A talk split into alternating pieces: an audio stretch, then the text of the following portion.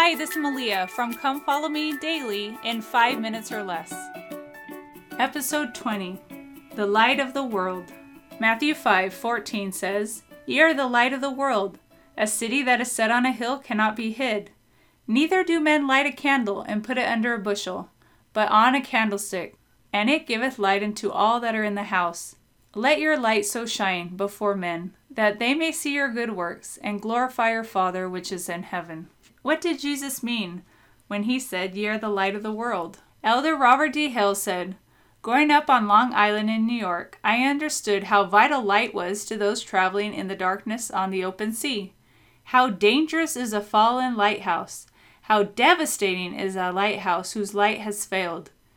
We who have the gift of the Holy Ghost must be true to its promptings, so we can be the light to others.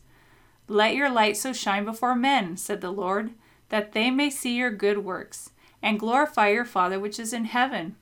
We never know who may be depending on us, and as the Savior said, "We know not but what they will return and repent, and come unto me with full purpose of heart." Have you ever stopped to think that perhaps you are the light sent by Heavenly Father to lead another safely home, or to be a beacon from a distance to show the way back to the straight and narrow path that leads to eternal life? Your light is a beacon and should never stop burning or mislead those who are looking for a way home. Each year at Christmas time, the church focuses on Light the World, where we can follow the Savior and serve others. As we do that, we are able to share this light of service with others around us.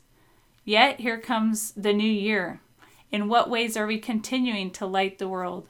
Now discuss with your family who has been like a light for your family, and how can you be a light to others? And that's Come Follow Me in five minutes or less.